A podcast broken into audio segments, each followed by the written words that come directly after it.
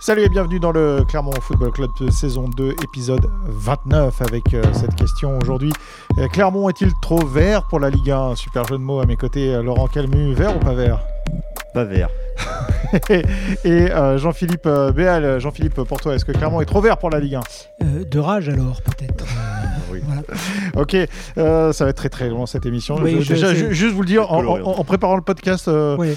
Jean-Philippe va commencer à me demander si Clermont n'était pas rouge et bleu. Donc déjà, je me suis dit que ça allait être fantastiquement long. Jean-Philippe, sérieusement, est-ce que les Clermontois ont fait preuve de naïveté dans ce début de saison et une nouvelle fois face à Saint-Etienne ? Alors, dans le début de saison, oui. Maintenant, à la 24e journée, je pense que le problème est ailleurs. Ils ont vécu plein de scénarios. Contre cet adversaire-là, je crois que, voilà, on ne va pas parler de copier-coller, mais ils savaient à quoi éventuellement s'attendre en termes de retournement de situation. Donc moi, non, l'alibi de la naïveté...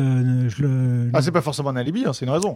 Non, mais il pourrait s'abriter de se dire on a été un peu naïf. Moi, je vois pas ça comme ça, non. Laurent, toi aussi, pas de naïveté avec longtemps. Si je m'en tiens à l'intitulé de cette émission, Grégory, oui. Pour moi, Clermont n'est pas trop vert pour la Ligue 1.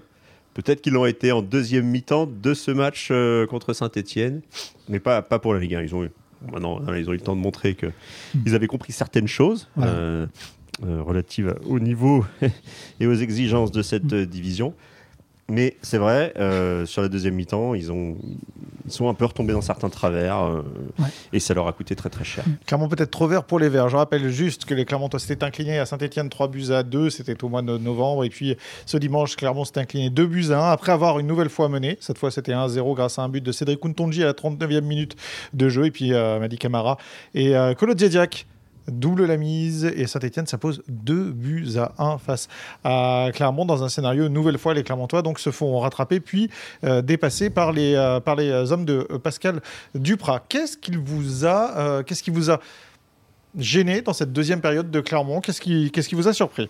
Moi, ce qui m'a un peu gêné, c'est que, en tout cas, c'est le sentiment que j'ai eu moi depuis la tribune, c'est que Clermont, menant au score, a semblé un peu emprunté. Savait en gros pas quoi faire de cet avantage. Est-ce qu'il devait continuer d'attaquer ? Est-ce qu'il devait reculer un peu et laisser pour respirer les Stéphanois ? Ils ont semblé un petit peu hésitants et ils ont eu beaucoup de mal aussi à se faire au vent de face. En tout cas que les Stéphanois en première mi-temps. Contexte, effectivement, il y avait beaucoup de vent ce dimanche sur le stade Gabriel Montpied. Et il se trouve que les Clermontois ont joué avec le vent en première mi-temps et contre le vent en deuxième période. Alors pour revenir sur le vent, c'est vrai qu'à un moment en zone mixte, le reconnaissait. Il disait, il s'est trouvé que nous au départ on n'en voulait pas. Et Bernardoni disait la même chose. Finalement, c'est un mal pour un bien. Ouais. On s'y est mieux adapté que les Clermontois n'ont réussi à le faire. Cédric Kuntongi disait aussi que le vent, par rapport au jeu propre de Clermont, a été gênant pour qu'ils réussissent justement à mettre en place leur habituelle circulation de balles. Mais moi, je rejoins totalement Laurent sur le reste. C'est pas la première fois que ça arrive. Quand ils mènent au score... Une fois la deuxième mi-temps bien engagée, il y a toujours un moment qu'on ne peut pas qualifier de moment faible parce qu'en face, ce n'est pas une période où ils subissent des occasions spécialement, etc. Mais c'est un moment où, sans être trop en danger, ils ne s'engagent pas trop non plus, ils ne regardent pas tant que ça vers l'avant, ni ils reculent derrière. C'est un entre-deux d'hésitation et... On en parlait un peu avant le podcast. Le premier but en est l'illustration même sur une balle perdue de Seydou. Mais en même temps, les coéquipiers qui se proposent à lui, c'est pas net. Que ce soit Abdoul Samed ou Magnin, c'est je viens, donne-la ou pas, ben non. Et Alidou Seydou hésite lui aussi. On est un peu là-dedans. C'est un peu passif. Un peu passif. De même, la séquence se prolonge et on a un peu ça quand même jusqu'au but. Mais globalement, sur cette deuxième mi-temps, alors que à ce moment-là, Saint-Etienne ne produisait pas quelque chose qui aurait dû inciter, on dit on verrouille, on dégage dans les tribunes, etc. C'était même pas ça. C'est cette espèce de jeu, de faux rythme aussi. Ils ont du mal. C'est-à-dire que S'ils sont menés, ils sont capables de... Ils l'ont montré. Hein. En mémoire, ça m'est revenu hier, le match contre Metz. Hein. Mené 0-2, là aussi, il y avait de quoi contre un concurrent annoncé pour le maintien, certes, tôt dans la saison. Avec un pénalty et une faute de main d'Arthur Desmas. Voilà, donc il y avait de quoi assommer. Bah, tout de suite, on avait vu une équipe, non pas sru et aveuglément à l'attaque, mais montrer du caractère... Pour, du répondant. Ouais. Et du caractère pour revenir. Là, sans... Ils étaient loin d'être accusés de trop se découvrir pour en mettre le deuxième, mais justement, il y a une marge entre trop se découvrir et en faire un peu plus pour justement envoyer un message à l'adversaire. Attention, si toi-même tu te découvres pour égaliser, tu vas trouver face à toi des gens qui peuvent te punir. Or là, sincèrement, ça on l'a un peu revu quand mener 2-1, il faut bien faire quelque chose, mais ça a été très... Ouais. Moi, je vous le dis franchement... Ce qui m'a gêné, c'est vraiment ça. Je vous le dis franchement, je pense que les Clermontois sont encore un peu trop verts pour la Ligue 1, notamment parce que sur cette gestion du match quand on mène, juste, je vous le dis, les Clermontois sont 19e. C'est la 19e équipe dans le championnat de France en temps... j'ai du mal à exprimer, mais en gros, c'est la 19e équipe qui a mené en termes de minutes. Je ne sais pas si je me fais bien comprendre. Oui. La seule équipe qui a mené moins que Clermont dans le championnat de France de Ligue 1, c'est Saint-Etienne. Ouais. Donc, effectivement. Sauf que, on pourrait presque dire que Saint-Etienne en a fait sa marque de fabrique. Un peu sur le ton de l'humour. Oui, parce qu'ils le subissent concrètement. Un peu sur le ton de l'humour. Bernardoni disait qu'est-ce qu'il vous a dit le coach à la mi-temps? Il nous a dit, les gars, vous n'avez jamais été menés dans un match et vous n'avez pas gagné après? On a dit si. Ils ont dit, alors, voilà. C'était dit sur le ton de la boutade par le gardien de Stéphanois, mais il y a un peu de ça quand même. Pour rejoindre ce que tu dis. Saint-Etienne n'en a pas gagné des milliers de matchs depuis le début de la saison. Non, mais... Je tiens quand même à signaler que la moitié des matchs gagnés par Saint-Etienne, c'était face à Clermont, au final, en championnat. Non, mais c'est vrai, c'est dit avec ironie, mais c'est la réalité. Oui. Et la semaine précédente, Saint-Etienne était menée face à Montpellier, s'est imposé 2-1 dans les derniers instants grâce à un but de Romain Mouma. Pour rejoindre ce que tu dis, Greg, effectivement, Clermont mène peu de temps en Ligue 1. Et quand ils mènent, ils ont mené 10 fois cette saison. J'ai regardé ce matin, ils ont mené 10 fois. Au final, ça a fait 5 victoires et surtout 4 défaites pour un nul. Oui, généralement, quand on... Alors, il y a beaucoup de stats qui disent que quand on mène, généralement, on gagne ou on fait match nul. Voilà. Mais des stats où on trouve 40% de défaites après avoir mené au score, c'est pas commun quand même. C'est très rare. Ça veut bien dire quelque chose, effectivement. En ce sens, on peut dire effectivement que Clermont est peut-être pas encore assez sévère, mais... Moi, ce qui m'a surtout déçu, ce qui m'a surpris, c'est-à-dire que on a vu ce que ça avait donné contre Rennes, il y a eu le répondant qui a manqué contre Saint-Etienne. Après, à Nice, ils ont fait un bon match, peut-être contre une équipe de Nice qui n'était pas dans un grand soir, mais quand même, dans une grande après-midi pour le coup. Et là, à 1-0 et même à 1-1, on a senti Clermont un peu facile, quoi. Et comme si ces deux dernières victoires les avait un peu réconfortés, un peu, leur avait donné un peu trop d'assurance, alors qu'ils n'ont pas à en avoir dans ce championnat. Et le 1-1 me rappelle un autre 1-1, je le cite souvent, parce que c'est le match moi qui m'avait fortement déplu, c'est celui à Nantes, où l'équipe avait dégagé la même chose. On est en maîtrise en fait, mais quand ils étaient revenus à 1 partout, ils avaient égalisé, ils avaient un peu arrêté en se disant c'est bon, c'est facile. Ils avaient eu une exclusion et ils étaient menés, ils étaient revenus à 1 partout. Nantes avait eu un exclu aussi, et on a eu 700 et ils dominaient le jeu, ils étaient à l'aise, ils n'étaient pas jamais mis en danger. On avait la sensation qu'ils manquaient pas beaucoup, et sauf qu'ils en étaient restés au même stade et en montrant un peu le même état d'esprit. Alors, Djoko disait chez le diffuseur Amazon qu'en deuxième mi-temps, Clermont n'avait pas mis tous les ingrédients qu'il fallait. Son coach l'a démenti derrière, mais je trouve qu'il y a quand même un peu de ça. Parce qu'à quand Saint-Etienne égalise, de ce que dit le gardien. Au final, il y a 1 partout. Il n'y a rien de... Juste, puisqu'on parle de Djoko, moi je vais vous poser une question qui me brûle les lèvres depuis hier après-midi. Pourquoi Clermont, qui a l'habitude de repartir de derrière au sol, s'est acharné à partir sur des dégagements longs de Djoko qui immanquablement faisait 10 mètres à reculons et retombait dans le camp Clermont. Ouais, il y a eu plusieurs cas en deuxième mi-temps. Ouais. On les a pas comptés, on devrait peut-être, mais il y a bien 3-4 situations comme ça. Ah oui, il y en a qu'on va pas compter, mais dont on veut bien se rappeler, c'est que c'est celui qui a apporté le corner, qui a amené le corner du 2-1 Stéphanois. Djoko dégage, c'est mal contrôlé par Aouchiche, il me semble. Oui, et puis derrière, c'est Vital Nsimba qui part, il y a du mal à gérer ce ballon, effectivement, qui vient de très haut avec le vent, c'est compliqué. Et Kazri joue bien le coup en préservant le corner. Et puis en derrière, plus, le vent accélère très vite le ballon sur le ballon en corner. Ce qui fait que Nsimba dispose plus éventuellement de l'espace pour, avec sa pointe de vitesse, revenir amener Kazri à être en difficulté. Mais c'est vrai que c'est assez incompréhensible dans la mesure où il jouait face au vent. Ils n'avaient aucune raison de dégager le ballon de cette manière-là. Surtout que c'est quand même pas des choses qui font très souvent.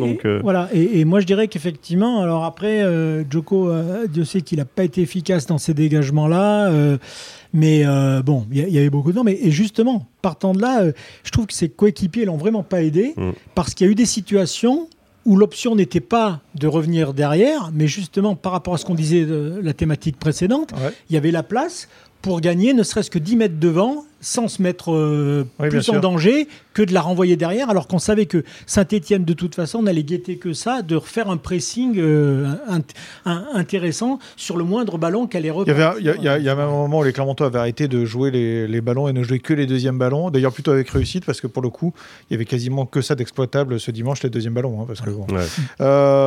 Juste, les Clermontois, donc, ont été menés 2-1, puis après avoir été menés, on n'était pas complètement à la fin du match quand même, il restait un peu de temps. Oui, il restait 10 minutes. Est-ce que l'attitude des Clermontois vous a plu, ou est-ce qu'au contraire vous avez trouvé que Clermont ne poussait plus ou ne pouvait plus pousser? Pas assez. Au final, il y a une situation dans les arrêts de jeu, celle de Mendy avec cette frappe qui passe juste au-dessus. Mais sinon, moi j'ai pas eu vraiment l'impression que Clermont partait à l'abordage du but de Bernardoni comme ils auraient peut-être dû le faire. C'est la rigueur. S'ils avaient manqué un troisième but, ça n'aurait pas changé grand-chose. Ouais, moi j'ai un peu ce sentiment-là, et surtout. Une fois cette occasion de Mendy, qui aurait pu connaître la même réussite que Hamouma le match précédent, avec sa frappe qui part magnifique, qui part directement. On insistait qu'elle était mieux frappée, la frappe d'Hamouma. Mais malgré tout, elle est quand même pas mal. C'est intéressant ce qu'il a fait. Elle est intéressante. Ariel Mendy, c'est en plus pas la première fois qu'on le voit frapper cette saison. Il a une frappe intéressante. Il était face au vent, c'était pas évident, mais avec un peu plus de réussite, ça aurait pu aussi tourner. Bon, bref, elle passe pas loin. On est friand en tout cas de le voir tenter sa chance, ça, c'est certain. Voilà, et c'est surtout que là, il n'y a pas eu tout de suite, mais une grosse prise de conscience, si elle n'a pas été faite avant, de se dire « Allez, c'est le temps additionnel, on pousse ». Parce que derrière, il se passe effectivement... Sauf en plus, ce corner joué à la rémoise en se précipitant... alors qu'on sait que ça va être, sauf miracle, la vraiment dernière grosse occasion. Il n'y a plus de tireur de corner, en fait. Il n'y a plus Jason Berthomier, il n'y a plus Johan Gastien qui tirait les corners. Je pense que c'est pour ça que les Clermontois se sont dit on va raccourcir un peu le truc. Mais bon, le résultat n'était pas bon. Hein. Le résultat était trop mauvais. Bon, puis il n'y a plus de tireur de corner. Enfin, ils savent quand même mettre un ballon à la surface. De mémoire, Hamouma, comme l'a dit Hamouma lui-même, il n'est pas le préposé. On lui a dit, il a dit je vais aller le frapper, et il l'a parfaitement mise sur la tête à Colo pour le deuxième but. Voilà, donc, moi j'ai du mal à comprendre comment. Moi j'ai du mal quand on dit pas les noms complets des joueurs. Pardon. Moi je veux qu'on dise les noms complets des joueurs. Hein, pardon. Kolodziejczak. Oui, Laurent, pardon, excuse-moi. Est-ce que tu peux redire ce que tu viens de dire? C'est le manque de répondants dont on parle à propos de Clermont. Moi, j'ai ce que disait Cédric Hountondji à la fin du match. Ils avaient été un peu sonnés par cette égalisation. J'ai du mal à comprendre pourquoi, en fait. Parce que c'est pas comme s'ils avaient outrageeusement dominé Saint-Etienne. Il y a eu quelques occasions stéphanoises en première période. Ah oui, quand même. Il n'y a pas eu que des occasions clermontoises. Bon, Clermont-Mène, c'est pas non plus. C'était assez équilibré au final, mais ce match. Et puis Saint-Etienne n'avait rien de flamboyant. Enfin, moi, ils m'ont pas du tout impressionné. Pardon, Laurent, on va en parler dans 2 secondes de ça. Oui. D'accord. Le point que relève Laurent est intéressant. Merci. Oui, mais c'est vrai. Mais la remarque de Cédric Kuntongi l'est d'autant plus, c'est que puis c'est un aveu qui est venu de lui-même, et puis sans se donner le temps de ça a été vraiment ressenti comme ça. Et c'est peut-être la petite pointe d'inquiétude aussi qui doit rester, parce que si on associe cette remarque-là de Cédric Kuntongi à ce qu'on a vu comme production derrière, qui valide justement cette remarque. ça tranche quand même pas mal avec à ce que affiché comme mental jusqu'à présent cette équipe clermontoise. Et là, c'est vrai que ça, les faits donnent raison à Cédric Hountondji. On a eu l'impression qu'il y avait quelque chose qui derrière faisait que. Bon, ouais, c'est comme s'il y avait un syndrome face à cette équipe. Et alors après, j'en reviens. Le syndrome Stéphane. Je crois que Pascal Gastien nous avait compris en conférence de presse qu'il était bien content d'avoir terminé avec Saint-Etienne cette saison. Ouais. Et rendez-vous l'année prochaine si tout va bien. J'en reviens au dernier corner. Il n'y a plus de tireur supposé de corner. Oui. Il arrive des moments, si on veut arracher le maintien, le fameux dépassement de fonction. Oui, je pense que pour frapper correctement, un coup de pied arrêté, dont un a permis d'ouvrir le score, etc. Je pense qu'on peut prendre le temps de bien le... D'ailleurs, bon, est-ce que Abdoul Samed est réputé pour la qualité de ses centres ? Non, pas franchement. Voilà, et donc de mémoire, c'est lui qui centre. Oui. Au final. Oui, bien sûr. Donc on ne sait pas tirer. A priori, on n'a pas le préposé au corner. Tu aurais préféré que ce soit Kim Zedatka qui soit côté droit pour centrer, quoi. Bah, peut-être bien. Oui, je comprends. Peut-être bien. Ça a été fait un peu dans la précipitation, effectivement. C'est pour ça. Quitte à ne pas frapper directement un corner, ça peut encore s'entendre, mais qu'on fasse en sorte que le centreur, ça soit le bon après derrière. Messieurs, les Clermontois s'étaient inclinés au stade Geoffroy-Guichard 3-2. Ça avait coûté la place d'Arthur Desmas. Pour être clair, c'est après ce match-là qu'Arthur Desmas n'est plus revenu dans les buts. C'était sur 2 coups de pied arrêtés et 2 corners. Et là, une nouvelle fois, Clermont faillit en corner. Alors, très concrètement, on va tout de suite évacuer le problème Djoko parce que je ne pense pas qu'il puisse faire grand-chose sur ce corner-là. En revanche, sur les coups de pied arrêtés, les Clermontois, quand même, ont failli une nouvelle fois. Ouais. Moi, j'ai revu le but ce matin. C'est pas pour donner des noms ou cibler, mais pour le coup, le marquage de Bayot sur Kolodziejczak est pas suffisant, quoi. C'est vrai que c'est Bayot qui est au marquage. C'est Bayot qui est au marquage et le Stéphanois saute tout seul. Au duel, il y a eu un petit couac de la part de l'attaquant clermontois. Bon, après, c'est tout n'est pas de sa faute effectivement, mais moi, un couac qui en rappelle un autre. Hein. L'égalisation lorientaise. Le but de Julien Laporte, effectivement, c'était Mohamed Bayot qui était au marquage. Ouais. Bon, c'est sûr que c'est pas son rôle, hein, mais bon. Donc ils sont encore verts, pardon. Visiblement, c'est pas là où il est le meilleur. Ils sont encore verts, hein, pour là, ils apprennent pas tout. À 10 minutes de la fin du match, face à une équipe qui est déjà revenue au match aller et qui est revenue contre Montpellier, et on sait très bien ce qui peut se passer avec ce genre d'équipe qui a besoin de points, il faut être plus vigilant à mon avis, quoi. C'est vrai que c'est pas forcément de la suffisance. Je dirais plus engagé, mais c'est quoi, quand même un manque de. Enfin, ouais, je sais pas. Plus engagé, c'est un peu la légère. Plus engagé, ouais. C'est ça. Notamment sur un coup de pied arrêté défensif, on va dire concernant Clermont. C'est quand même beaucoup du duel et beaucoup de l'engagement. Pardon, un coup de pied arrêté, c'est quand même quasiment que ça. Hein. Dans les duels, les Clermontois, ils n'ont pas du tout été, par exemple, dimanche. Et Hountondji le dit. Un peu trop vert, non, peut-être. Sur ce match, mais pas pour la Ligue 1. Okay, merci, et Hountondji le dit, hein, quand j'évoque avec lui le but encaissé sur corner, il répond en une phrase. Hein. C'est une question de duel. Ça se gagne ou ça se perd. Voilà. Alors bien sûr, eux, ils ont marqué en gagnant des duels. Mais c'est ça aussi. Et à ce moment-là, on sent qu'ils subissent les coups de pied arrêtés, quoi. Ouais. Et à Saint-Etienne, au match aller, c'était typiquement ça, quoi. Sur chaque coup de pied arrêté, même si, bon, ils en ont eu un paquet, Saint-Etienne, avant de trouver là. On a quand même cette sensation-là, quoi. Ils subissent cette fin de match. C'est la moelle dont Pascal Dupraz parlait pour son équipe. Celle de Clermont, on l'a pas trouvée.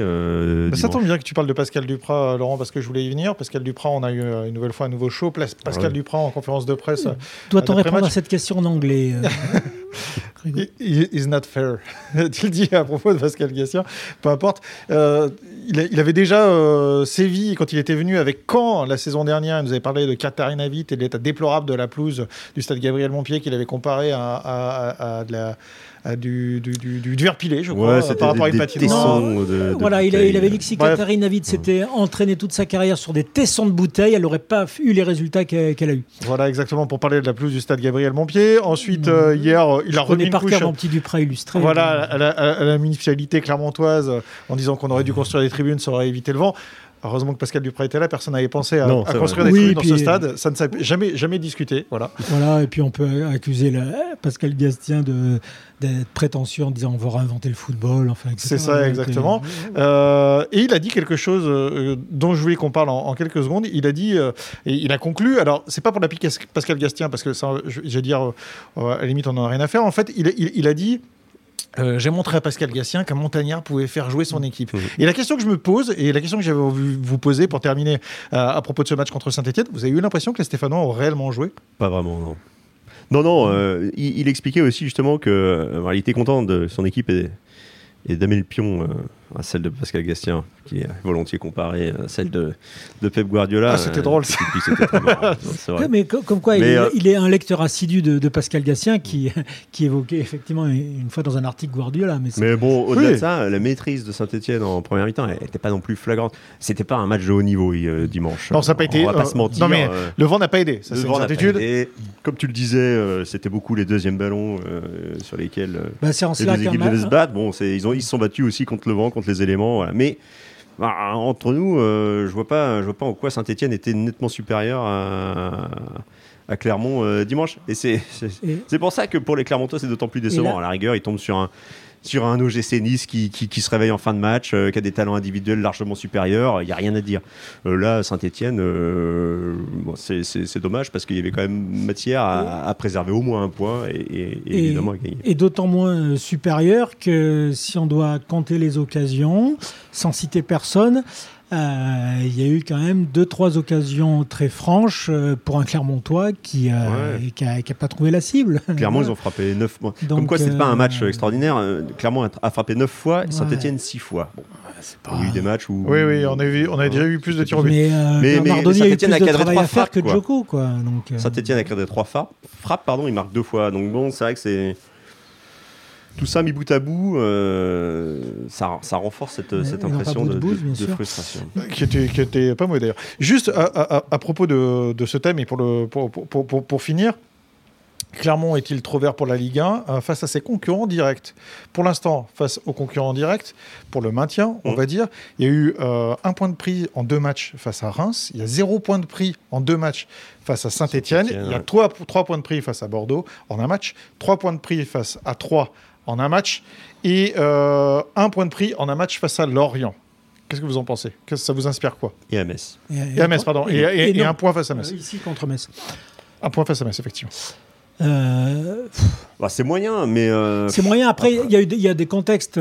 Metz, pas la peine de demander à Pascal Gastien ce qu'il pense de la 92e minute. On rappellera que... Oui, alors, j'ai revu 100 000 fois cette action et je me range toujours du côté de l'arbitrage qui, pour le coup, a vu quelque chose qu'on n'a pas pu voir, qu'il a fallu décrypter en 1000 images pour voir effectivement... Et une fois, si on écoute bien le son, on entend le coup de sifflet de l'arbitre avant que Kaoui déclenche sa frappe supposée victorieuse. Mais bon, il y a eu ça. Reims, c'est un match particulier avec une expulsion. C'est un match particulier, sauf que la double confrontation contre Reims, Clermont est vraiment pas ridicule et ne prend qu'un point.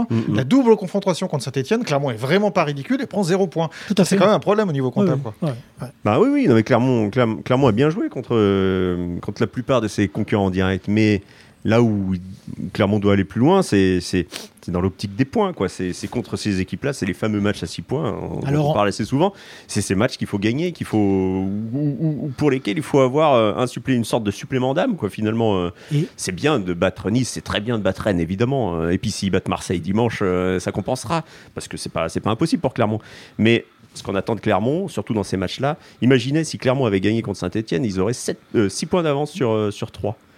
À cette époque de la saison. Et ils seraient revenus à hauteur de Reims. Ils auraient 9 points d'avance sur Saint-Etienne, très loin au classement. Ils seraient revenus à hauteur de Reims.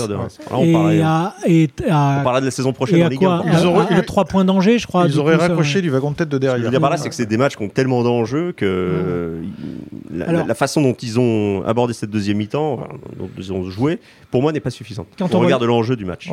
Et c'est peut-être là où... Je dis peut-être, parce qu'encore une fois, dans ça, où on peut rejoindre comme un des arguments, enfin l'argument majeur de l'échec d'hier, selon Pascal Gastien, c'est pas cette montrée assez efficace, puisqu'à Reims, ils sortent pas, il n'y a pas un gros match, mais bon, Jusqu'à la 92e, il ramène un point. Voilà. Quoi. On peut se dire qu'en étant effectivement un peu plus efficace sur leurs occasions, ils auraient quelques points de plus contre ces concurrents-là directs aussi peut-être. Mais efficace, je parle dans les deux surfaces aussi, le nul à Lorient, etc. Mais non, ça dit pas tout non plus par rapport à... Je vais pas répéter ce que Laurent vient de dire, de ce qui manque quand même à...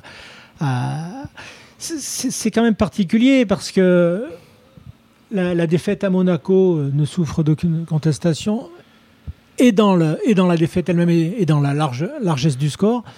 Lorient, qui était plus qu'à la peine, arrive à gratter un 0-0. Et si l'on parle du parcours niçois depuis Clermont, il reste assez... voilà. Il y a plein de choses comme ça qui mélangent un peu tout. C'est le football.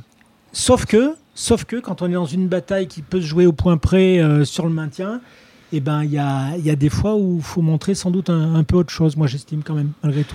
L'homme du match, messieurs, de ce Clermont-Saint-Etienne, pour vous, c'est qui ? C'est un Stéphanois ou... Alors je vais me lancer, moi je vais dire en premier, je vais parler en premier, je vais vous donner Kolodziejczak, dont j'ai cité le nom en entier, ce qui est déjà une performance. Non mais ça c'est juste pour vous faire briller vous-même. C'est bien sûr, exactement. Bon, c'est juste, je vous le dis pourquoi, parce que déjà d'une part il est le buteur, celui qui donne la victoire. Il marque assez régulièrement Kolodziejczak dans les matchs importants. Il n'est pas forcément là dans les gros matchs face aux grosses équipes, mais il est là dans les matchs les matchs de bas de tableau. Il peut être et puis surtout il était replacé latéral gauche, il a joué défenseur central plutôt en début de saison, il a pas trop mal géré son couloir, il a bien géré Lucas Dacunia qui est en face de lui, qu'on n'a pas trop vu dans cette rencontre, contrairement à ce qu'on avait vu face à Rennes. Voilà, gros match du Stéphane. Hein, c'est lui qui vient gratter le ballon d'Alidou Seydou avant le 1-0 qui du coup initie l'action de l'égalisation de Saint-Etienne. Il n'a pas été flamboyant à l'image de son équipe, mais en tout cas il a donné la victoire et il l'a apporté. Il a eu pour moi ce qu'il a manqué à Clermont, quoi. Cet engagement un aussi vers l'avant, deuxième mi-temps, exact. Ce qui a manqué côté clermontois. On peut ajouter peut-être Hamouma qui rentre en fin de match. Qui rentre à la mi-temps. À la mi-temps, pardon, oui. Exact, il rentre à la mi-temps. C'est lui qui donne le corner victorieux pour Saint-Etienne. Il a un peu changé le visage de son équipe quand même. Quel joueur Romain Mouma a dit Pascal Dupraz en conférence de presse. Il lui a rendu hommage, effectivement. Non, mais c'est... Pour moi, les Stéphanois, ils ont joué le match qu'il fallait, avec peut-être leurs armes, hein, c'est sûr, mais pour le coup... Avec le petit truc en plus qu'il faut dans le genre de match. Et pour toi, Jean-Philippe ? Alors moi, ce sera Cédric Hountondji, parce que j'ai dit non, est-il trop vert ? Non, parce que justement, lui symbolise bien le fait que lui, il a l'expérience, le recul aussi. Ça s'est vu sur les situations, mais sur leur analyse aussi, moi j'ai trouvé par rapport à ça, qui marque le but qu'il met devant, mais aussi, en tout début de match, il fait toute une série d'interventions. Alors certes, il prend un carton jaune, mais si Nordin n'a pas brillé sur la longueur, son premier quart d'heure, ses premières 20 minutes, il a rattrapé plusieurs fois le coup, et notamment il rattrape une erreur d'Alidou Seydou. Et sur ce début de match, je trouve qu'il a tellement tenu la baraque, alors que justement les conditions difficiles nécessitaient forcément un temps d'adaptation. Et je pense que s'il n'y a pas 2-3 de ces interventions, ça aurait pu... et puis on parle d'engagement. Lui, pour ma part, je l'ai trouvé engagé, concerné, concentré tout au long du match. On ne s'est pas fait analyser le doigt qu'il met sur sa bouche après son but. Moi, je l'interprète comme en disant on ne s'enflamme pas, on reste focus. Pour moi, la suite du match le montre.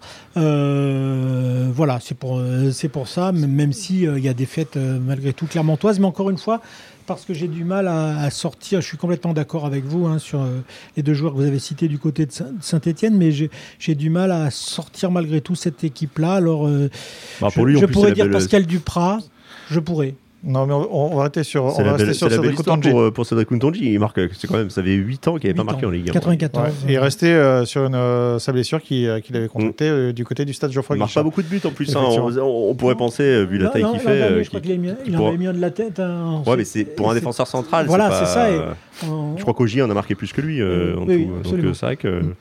Dernière question à propos du match à venir. Ce sera un déplacement au stade Vélodrome face à l'Olympique de Marseille. L'Olympique de Marseille qui souffle un peu le chaud et le froid depuis le mois de janvier. Juste de mémoire, des Marseillais qui se sont imposés en championnat à Lens, 2 buts à 0 notamment, qui s'étaient imposés assez facilement après avoir été menés face à Angers 5 buts à 2, qui étaient beaucoup plus poussifs, voire inexistants face à Nice, qui s'étaient inclinés en Coupe de France 4 buts à 1, et puis là qui s'impose face à Metz 2 buts à 1 à la 82e minute grâce à un but de Milik. Ouais. Un super but d'ailleurs, un beau retourné. Qu'est-ce que vous attendez de ce match des Clermontois à Marseille, des Clermontois qui avaient eu pas mal de difficultés, on va dire, face à l'Olympique de Marseille au match aller. Les Marseillais étaient venus s'imposer au stade Gabriel Montpied grâce à un but de Saint-Gilles Under. Ouais. Ce que j'attends de Clermont, moi, c'est que qui joue en se lâchant, parce qu'au final, sur ce match-là, ils ont rien à perdre, Clermont. Le match d'après contre Bordeaux au Montpied, il sera autrement plus important. Donc ce match contre Marseille, il faut qu'ils l'abordent, à mon avis, de la même manière que celui qu'ils ont joué à Nice. Quoi. Ouais. C'est des gros du championnat contre qui ils n'ont pas, ouais, comme je disais, ils ont pas forcément, ils ont tout à gagner, quoi. C'est... Donc l'idée, c'est essayer de se débarrasser un petit peu aussi de cette défaite dans les têtes de Saint-Etienne, mais jouer libéré, jouer leur football, et il n'est pas impossible que Clermont s'offre un petit exploit au Vélodrome, comme ils ont pu le faire à l'Alliance Riviera. Les Marseillais qui sont 2e du championnat, Jean-Phi. Oui, et qui à Metz on fait le boulot. Voilà. Ouais, minimum syndical, quoi. Voilà. Ramener 3 points. Donc, mais qui ne sont pas archi sereins dans ce début d'année. Pas dans une super période non plus. Moi, ce qui m'inquiète un peu plus, c'est quand même que la part chirurgicale chez eux rapporte de plus en plus de points, quoi. C'est-à-dire qu'à un moment, ils auraient peut-être perdu à Metz parce qu'ils n'étaient pas, sans qu'il y ait gros danger, mais un peu sur un peu de nonchalance, entre les guillemets qu'il faut. Hop, on prend un but et là. Chaque fois, quand il faut serrer un peu, ça, alors pas à Nice, mais comme par hasard en Coupe de France, derrière on a vu la suite aussi. Donc, oui, puis sans faire injure à Metz, Nice n'est pas tout à fait Metz. Voilà. Après, moi, je pense qu'il faut, en tout cas, ne pas aborder la réception de Bordeaux avec le sentiment de plus savoir faire ce qu'on fait d'habitude. C'est pour ça que je rejoins Laurent dans l'idée de se lâcher, mais en tout cas de repasser par des circuits de passes, des choses. Le jeu, alors dimanche le vent, on est d'accord. Hein, ça perturbe quand on a un jeu bien établi. Moi, notamment, il y a un dispositif, le 4-2-3-1, y revenir avec la défense à 4 habituelle, sauf si Augier a réellement un problème. Ça fait partie des choses. Tout en développant le jeu, on revient... Revenir sur les basiques qui avaient fait le succès de Clermont en Ligue 2. Les automatismes, etc. Parce qu'il ne faut pas oublier non plus, et là, on parle du cas d'Augier sans savoir en fait ce qui a prévalu réellement. Faudra qu'il se remette dans le rythme, hein, lui aussi. Et quoi de mieux qu'un match au Vélodrome pour retrouver mais au moins, sur un match où il n'y a rien à perdre, parce qu'on l'a vu la dernière fois, il a dû revenir, sans doute trop tôt. Il est sorti de mémoire à la 55e, hein, parce que c'était trop juste. Il est sorti en deuxième période. Hein. Voilà, donc c'est des choses comme ça. Mais surtout qu'au moins, après... je les crois capables, hein, de ramener quelque chose, malgré tout, du Vélodrome, mais qui est un résultat positif en sens là, ou une défaite, mais surtout qu'ils aient retrouvé, eux, certains automatismes de match où ils ont vraiment été dedans, et après, voilà. Quand on voit le match qu'ils ont été capables de faire à Nice, ils l'ont fait aussi parce que ils dégageaient un peu de confiance, de sérénité, d'assurance dans leur jeu. Donc, il n'y a pas de raison qu'ils n'en fassent pas preuve au Vélodrome. Ils ont peut-être eu peur contre Saint-Etienne, au final. Hein. Moi, je reparle de l'enjeu, au final, et puis de ce syndrome... Un peu trop vert, peut-être, non ? Comment ? Peut-être sur ce match. Voilà. Non, mais j'aurais bien insisté, mais j'ai bien compris que vous aviez... Il y a toutes les raisons de assez libéré. C'est pour ça que c'est intéressant de profiter de ce match contre Marseille, encore une fois, parce qu'après, ils vont se retrouver dans le même cas de figure devant Bordeaux. Bordeaux qui a changé de coach. On peut se dire en un match, hein, puisque David Guillon va avoir que le prochain match avant le déplacement au Montpellier. Réception de Monaco pour Bordeaux en plus, donc c'est pas un cadeau. Voilà, c'est pas un cadeau non plus, mais malgré tout, ça serait bien de l'aborder avec mentalement, un peu de sérénité. Merci messieurs d'avoir participé à ce podcast. On se retrouve dès la semaine prochaine pour débriefer cette rencontre face à Marseille et parler de ce choc à venir donc face aux Girondins de Bordeaux, choc de bas de tableau. Merci messieurs, bonne semaine, ciao. Salut. Bonne semaine, salut.